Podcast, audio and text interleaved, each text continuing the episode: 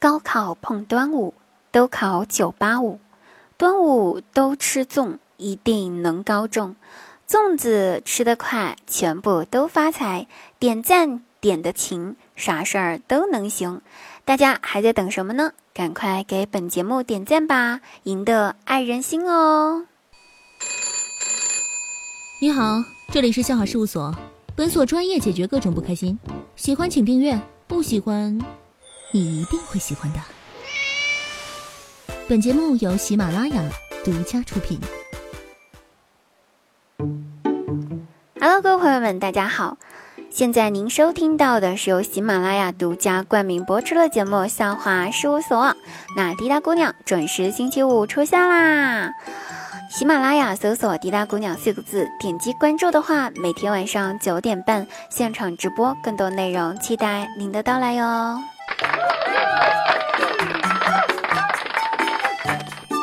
那节目开始之前呢，先祝所有的高考考生一举高中。这可能是你们最后一次公平而且不看颜值和家庭背景的竞争啦！考完之后呢，就给自己暗恋已久的那个他表白吧。志玲姐姐也会给大家加油打气的哟，加油加加油，你一定能行的哟！那同时呢，今天早上成都的天空出现了难得一见的双彩虹啊，应该很多人都有看到了，预示着一切美好的事情即将来临哦。历经风雨的所有人终将看到美丽的彩虹。端午节在此给所有的人道一声端午安康，家人幸福。那本期话题，请我们所有收听节目的朋友对我们高考学子说一句鼓励的话吧。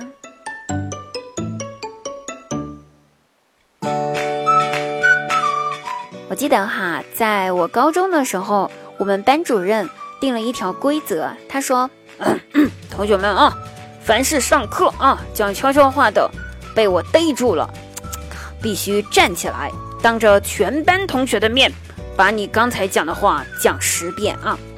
那有一天呢，我们班上有一个男生讲话被逮住了，班主任就大声的站起来，把你刚才的话重复十遍。嗯，他小心翼翼的，老师，真的真的要说十遍吗？嗯，然后班主任赶紧的，赶紧的，磨磨唧唧干啥呢？然后他开始了。班主任的裤子拉链没拉，班主任的裤子拉链没拉，班主任的裤子拉链没拉。不要说了，班主任的裤子拉链没拉。不要说了，班主任的裤子拉链没拉。不要说了，班主任的裤子拉链没拉。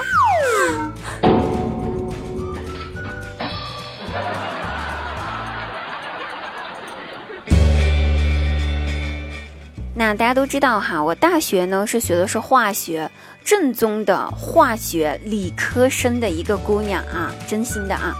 记得有一次我们做实验，那实验要求呢必须要用百分之二十浓度的盐酸，有一个男同学呢属于那种学渣类型的就不提了，他没有找到百分之二十的盐酸，就拿了两瓶百分之十的过来，老师巡视看到了，突如其来就问他说：“同学呀。”假如你爸让你找一个二十岁的女朋友，你找不到二十岁的，你就找了两个十岁的来代替，你觉得这样子可以吗？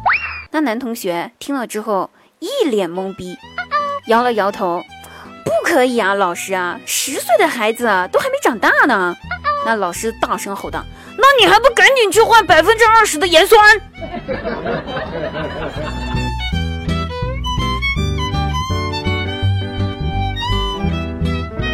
那后面化学实验课上，我们班的学霸呢，被班上女生都围着围观做实验的步骤。当然啦，我也去围观，我也去围观了。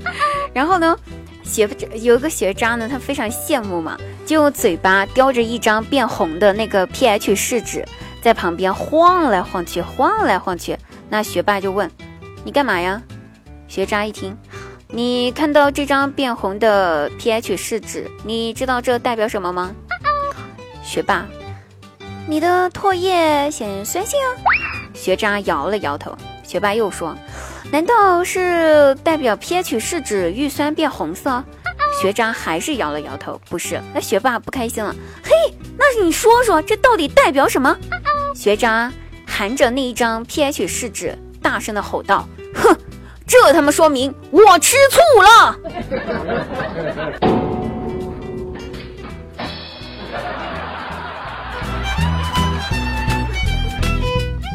那大家都知道哈，每个班呢都会有一两个特别逗逼的那种类型的人物。不知道问题的答案，还总爱举手回答问题。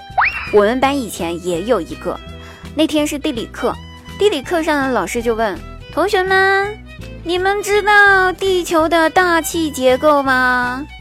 地球最外面的那一层是什么？有没有人知道的呀？”那那位同学听了之后，赶紧举手：“老师，我知道，我来回答。”那由于我们地理老师呢，他是新来的，不太了解情况，于是呢就说：“好的，这位同学，请站起来回答问题。”他站起来之后，拍拍胸脯，大声的说道：“老师，地球最外面那一层是香飘飘奶茶的杯子啊。”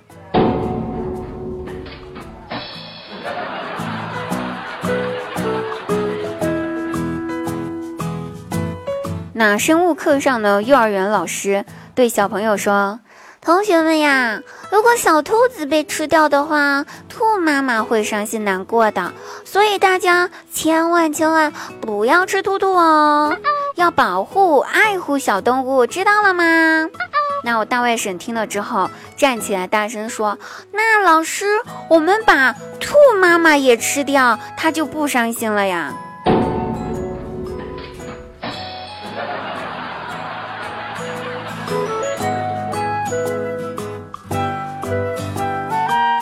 好吧，同学们，这个也许你们的身边也有一个这么逗逼的同学，或者您本人就是一个逗逼的同学。